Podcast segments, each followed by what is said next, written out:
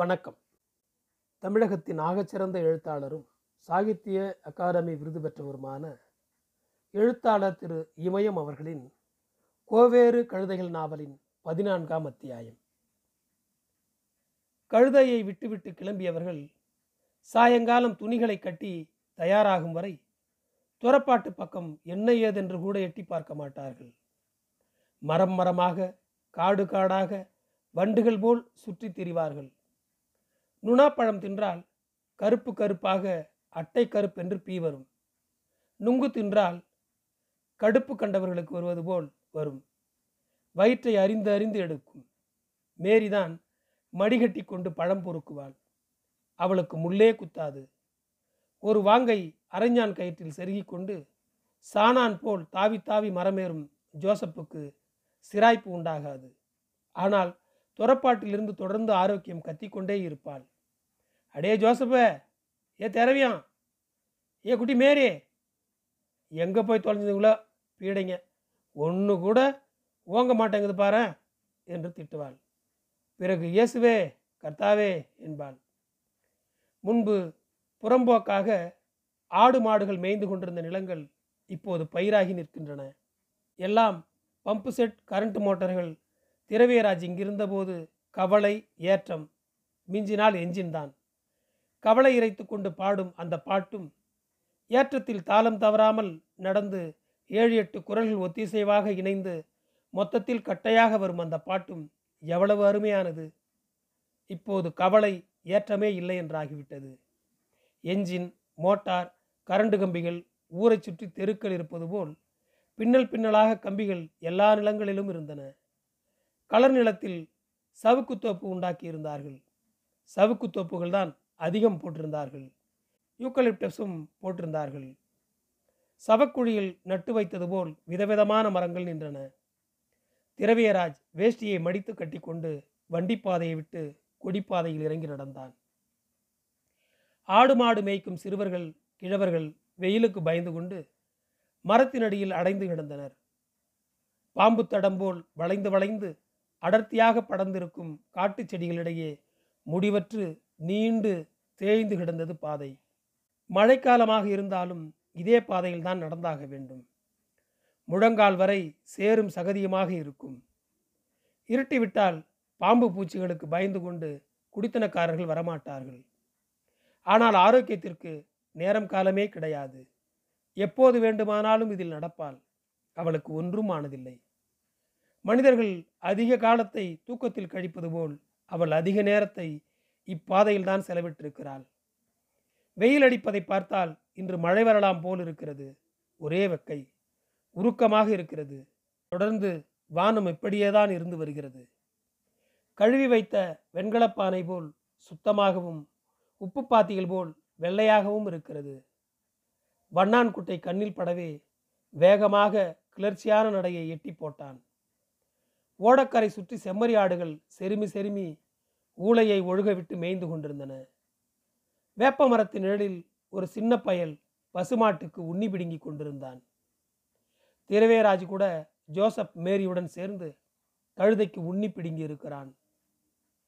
இவன் எப்போதும் காது பக்கம்தான் உண்ணி பொறுக்குவான். உண்ணியை கல்லில் வைத்து நசுக்கி முகர்ந்து பார்த்துவிட்டு கருப்பாக இருக்கும் இரத்தத்தை ஒருவர் மேல் ஒருவர் பூச முயன்று சண்டை போட்டிருக்கிறார்கள். இதை எண்ணியதும் சிரிப்பு வந்தது அவனுக்கு.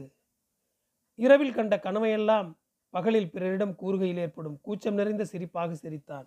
அவன் தூரத்தில் வரும்போதே நன்றாக தெரிந்தது துணி அடிப்பது ஆரோக்கியம்தான் என்று. கல்லில் துணியை அடிக்கும் சத்தம் மாறி மாறி அடுக்கொலியாக தொடர்ந்து கேட்கிறது. ஆரோக்கியம் துணி அடித்தாலே ஒருவித எதிரலை இசை கேட்கும். ஓடையின் இருமருங்கிலும் அடர்ந்து நிற்கும் புதற்காடு அதை எதிரொலித்து கொண்டே இருக்கும். ஒரு அடியின் ஓசை அடங்கும் முன் முந்தைய அடியின் எதிரொலி கேட்கும். ஓடையின் சுடும் பொடிமணலில் இறங்கி நடந்தான். காலையே பொசுக்கி விடும் அளவுக்கு சுட்டது. இப்போது வானத்தில் ஒரு மேகம் கூட கிடையாது. ஓடை வறண்டு கிடக்கிறது. அவனுக்கு அதிசயமாக இருந்தது. வண்ணான்குட்டையில் மட்டும் கொஞ்சமாக நீர் இருந்திருக்க வேண்டும். ஒவ்வொரு வருஷத்தின் போதும் அவ்விடத்தில் கோடை காலத்தில் சவுரி பெரிய குட்டையாக போடுவான். மழை வந்துவிட்டால் மீண்டும் மீண்டும் குட்டை போட வேண்டி வரும். கோடையில் அதுவும் வண்ணான் குட்டை என்கிற இந்த துறப்பாட்டில் மட்டும்தான் நீர் இருக்கும். சித்திரை வைகாசியிலும் நீர் எழுந்து விடாது. ஆடு மாடுகள் தாகத்திற்கு தண்ணீருக்கு இங்குதான் வந்தாக வேண்டும். ஆடு மாடுகளை மேய்ப்பவர்களும் கலங்கி இருக்கும் இந்த தண்ணீரைத்தான் உயிர் போவது மாதிரி கவிழ்ந்து முட்டி போட்டு குடிப்பார்கள். மூச்சு வாங்கி மூச்சு வாங்கி மீண்டும் மீண்டும் குடிப்பார்கள். மறுபக்கம் ஆடு மாடுகள் குடித்து கொண்டிருக்கும். கல்லில் அறைய மேலே தூக்கிய சேலை துணியை அப்படியே போட்டுவிட்டு வந்து ஆரோக்கியம் திரவியராஜை கட்டிப்பிடித்து முத்தமிட்டாள். தன் குறைகளை எல்லாம் சொல்லி சினுங்கி அழ ஆரம்பித்தாள். இப்பதான் வழி தெரிஞ்சுதா? அதெல்லாம் இல்லை, மனுஷ மக்க சாதி சனம்னு எட்டி கூட பார்க்க மாட்டேன்ட்டிய. சரி, அம்மா எப்படி இருக்க? இருக்கு. ஏன் அப்படி சொல்கிற? இன்னும் பத்து நாளில் தெரிஞ்சிடும். உசுரோடு இருக்கிறப்பவே முகத்தை வந்து பார்ப்பீங்கன்னு வந்தேன். அட அந்தோணி, யாரு நெசமாவா?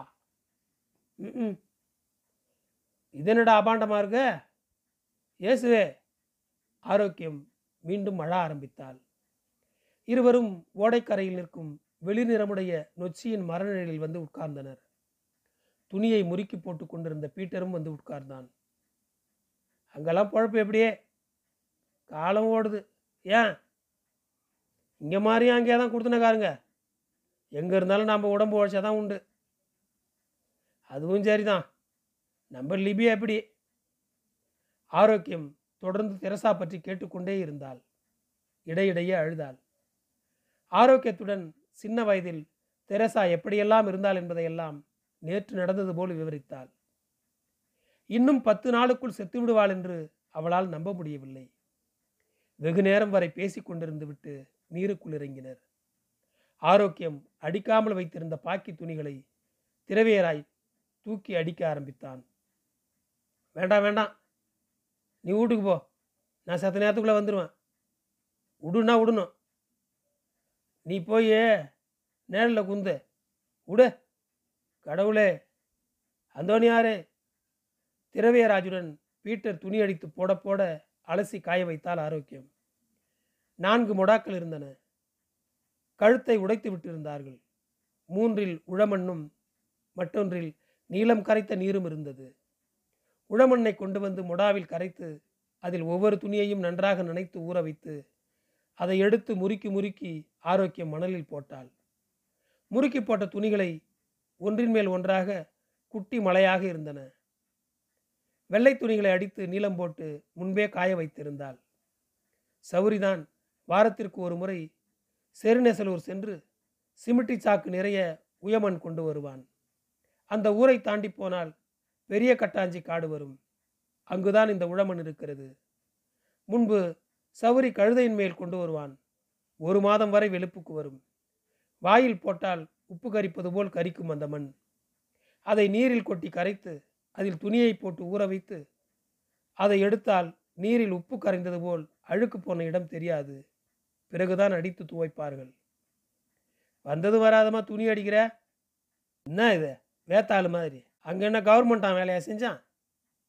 வீட்டுக்கு போனியா? போனான். அந்த பொண்ணை பார்த்தியா? வீட்டுக்கு போனது திரும்பி வந்தது மேரியுடன் பேசி கொண்டிருந்ததெல்லாம் நீட்டி மடக்கி ஒரு நாடகம் போல் திரவியராஜ் சொன்னபோது ஆரோக்கியம் மௌனமாக பேசாதிருந்து விட்டாள். பெரிதாக அழ வேண்டும் போல் அவளுக்கு இருந்தது. தண்ணீர் ஒன்றும் அதிகமில்லை. மழையில் தேங்கி நிற்பது போல சிறிது நீர், அவ்வளவுதான். சௌரி குட்டையை வேலை செய்து நாளாகி இருக்க வேண்டும். இந்த இடத்தில் வேண்டுமென்றே அமைத்தது போல் முட்டு முட்டாக பாறைகள் பலகையாகவும் கூறாகவும் இந்த இடத்தை கண்டுபிடித்தது சௌரியின் அப்பனா அல்லது அவன் அப்பனா என்று தெரியாது. இதே இடத்தில், அதுவும் இதே பலகையான கல்லில்தான் இது காலம் வரை துணியை வெளுத்து வந்திருக்கிறார்கள். நான்கைந்து தலைமுறையாக இந்த கல் பயன்பட்டு வருகிறது. அடுத்தடுத்து தொடரும் மணி ஒளி என மனிதர்கள் மட்டும் மாறிவிட்டார்கள். ஓடையின் இருமருங்கிலும் அதிகமாக அரளி செடிகள் தான் அடர்த்தியாக வளர்ந்து நிற்கின்றன. அவை மஞ்சளாக பூ பூக்கும். பனைமரங்கள், தாழம்புதர், நாவல் மரம், கொடிகள், செடிகள் என்று அடர்ந்திருக்கிறது. வெள்ளம் வரும்போது பாதி மரங்கள் நீரில் மறைந்துவிடும். மறைந்திருக்கும் மரங்களின் பெயரை வைத்து எத்தனையால் ஆழம் நீர் போகிறது என்று ஆரோக்கியம் கணக்கிட்டு சொல்வாள். ஆரோக்கியத்துக்கு என்னடியம்மா, பூசக்கார வெள்ளைச்சாட்டம் காடுகாரன்னு தெரிஞ்சா உடம்பு இருக்குமா? கல் குண்டாட்டம் இருக்கு பாரு, அஞ்சு காணி நஞ்ச பிஞ்ச இருந்து என்னத்துக்கு? நம்மளை பாரு, சக்கிலி சாட்டம். காடு வேலையிலன்னு கவலையா, மழை வெள்ளையன்னு கவலையா? சொல்லு பார்ப்போம். அவளுக்கு என்ன, நம்ம பரத்தெரு சோறே அவள் சோறு, உடம்பு இருக்காதா பின்ன? முன்பு ஆரோக்கியத்தை பார்த்து ஊரில் இப்படித்தான் பெண்கள் பேசிக்கொள்வார்கள். ஆனால் இன்று அடையாளமே தெரியாத அளவுக்கு ஆரோக்கியம் இழைத்து மாறிவிட்டாள் என்று திரவியராஜ் நினைத்தான். ஆரோக்கியத்தின் உடம்பில் பாதிதான் சௌரிக்கு, காற்றில் பறப்பது போல் வெளவெளவென்றிருப்பான். இதில் கூன்வேறு விழுந்து விட்டது. ஆரோக்கியம் நடந்து சென்றால் கம்பீரமான ஆண் ஒருவனின் நடைபோல் இருக்கும். குடித்தனக்காரர்களிடம் தவசம் பொருள் கேட்க ஆரோக்கியம்தான் போக வேண்டும். அவளுக்குத்தான் குடித்தனக்காரர்களும் பயப்படுவார்கள். சவுரி உப்புக்கு சப்பானி. இப்போது கண்ணம் பொட்டி எலும்பு துருத்தி கொண்டு நிற்கிறது ஆரோக்கியத்துக்கு. அவள் துணி அடிப்பதே புது தினுசாக இருக்கும். ஒவ்வொரு அடிக்கும் அசு அசு அசு என்று குரல் கொடுப்பாள். ஒளி திரண்டெழுந்து ஓடை முழுக்க பரவி புதர்களில் எதிரொலிக்கும். ஆரோக்கியத்திற்கு வித்தியாசம் பார்க்க தெரியாது. சொந்தம் அந்நியம் என்றெல்லாம் கிடையாது. எதிலுமே நிறைய கொடுத்துத்தான் பழக்கம். குறைவாகவும் வாங்க மாட்டாள். ஊரில் தினமும் ஏதாவது ஒரு வீட்டில் விசேஷம் நடந்து கொண்டுதான் இருக்கும். அப்போது தின்பதற்கு கிடைக்கும். பொழுது இரண்டானாலும் கிடைத்தவற்றை வைத்திருந்து வீட்டில் எல்லோருக்கும் கொடுப்பாள். அவளுக்கு நிறைய தின்ன வேண்டும். இன்றைக்கு நாளைக்கு என்பதெல்லாம் அவளிடம் இல்லை. வயிறு நிறைய வேண்டும். எல்லாரும் சிரிப்பும் பாட்டுமாக இருக்க வேண்டும். அவள் முன் யாராவது அழுதால் இவளும் சேர்ந்து கொண்டு உயிர் போவது போல் அழுவாள். உடலின் ஒரு பகுதியில் அடிபட்டது போல் துடிப்பாள். மறுவினாடியே குழந்தையைப் போல் மறந்தும் விடுவாள். துணிகள் அடித்து முடிந்ததும் நிழலில் சற்று நேரம் உட்கார்ந்திருந்துவிட்டு காய்ந்த துணிகளை அந்தந்த வீட்டு துணி, பிறகு மொத்தமாக அந்தந்த தெரு துணி என்று ஆரோக்கியம் மூட்டை கட்டினாள். பிறகு நான்கு மொடாக்களையும் ஆடு மாடு மேய்க்கும் சிறுவர்கள் கண்ணில் படாமல் அடைப்பில் மறைத்து வைத்தாள். பீட்டர் அடைப்பில் கட்டி போட்டு வட்டவட்டமாக மேயவிட்டிருந்த ஆடுகளை அவிழ்த்து வீட்டுக்கு விட்டான். பிறகு தலையில் ஒரு சின்ன மூட்டையை தூக்கி கொண்டு முன்னே கிளம்பினான். திரவியராஜ் முதுகில் ஒன்றின் மேல் ஒன்றாக மூன்று மூட்டைகளை வைத்துவிட்டு ஆரோக்கியம் தானும் ஒரு மூட்டையை தூக்கி கொண்டு ஒருவர் பின் ஒருவர் நிழலாக வீட்டை நோக்கி நடக்க ஆரம்பித்தார்கள். ஆரோக்கியம் எவ்வளவு சொல்லியும் கேட்காமல் ஊருக்கு கிளம்பிவிட்டான் திரவியராஜ். தெரசாவிற்கு திரவியராஜ் பிறந்தபோது அழுக்கு கீழே இறங்காமல் வயிற்றிலேயே தங்கிவிட்டது. அது நாளடைவில் கட்டியாக உருவெடுத்து தினமும் வழி கொடுத்து வந்தது. பெரிய கட்டியாகி மயிர் கூட அதன் மேல் முளைத்து விட்டதாம். இப்போது நிலைமை மோசமாகி சாகும் நிலைமைக்கு வந்துவிட்டதென்று ஆரோக்கியம் கூறினாள். இதையெல்லாம் கேட்டுக்கொண்டிருந்த சவுரி கேட்டான், கதையாடி கேட்டேன் உன்ன. அதெல்லாம் கிடக்கட்டும், நீ நாளைக்கு போய் பார்த்துட்டு வந்துடுவ. பாவம் பார்ப்போம். அந்த பிள்ளைக்கு என்னாச்சு? எந்த பிள்ளைக்கு? ஓ மாவளுக்கு.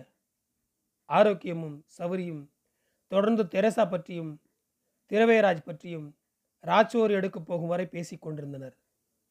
மேரி பற்றி சவுரி கேட்டதற்கு ஆரோக்கியம் எதுவும் கூறவில்லை. நன்றி. தொடரும்.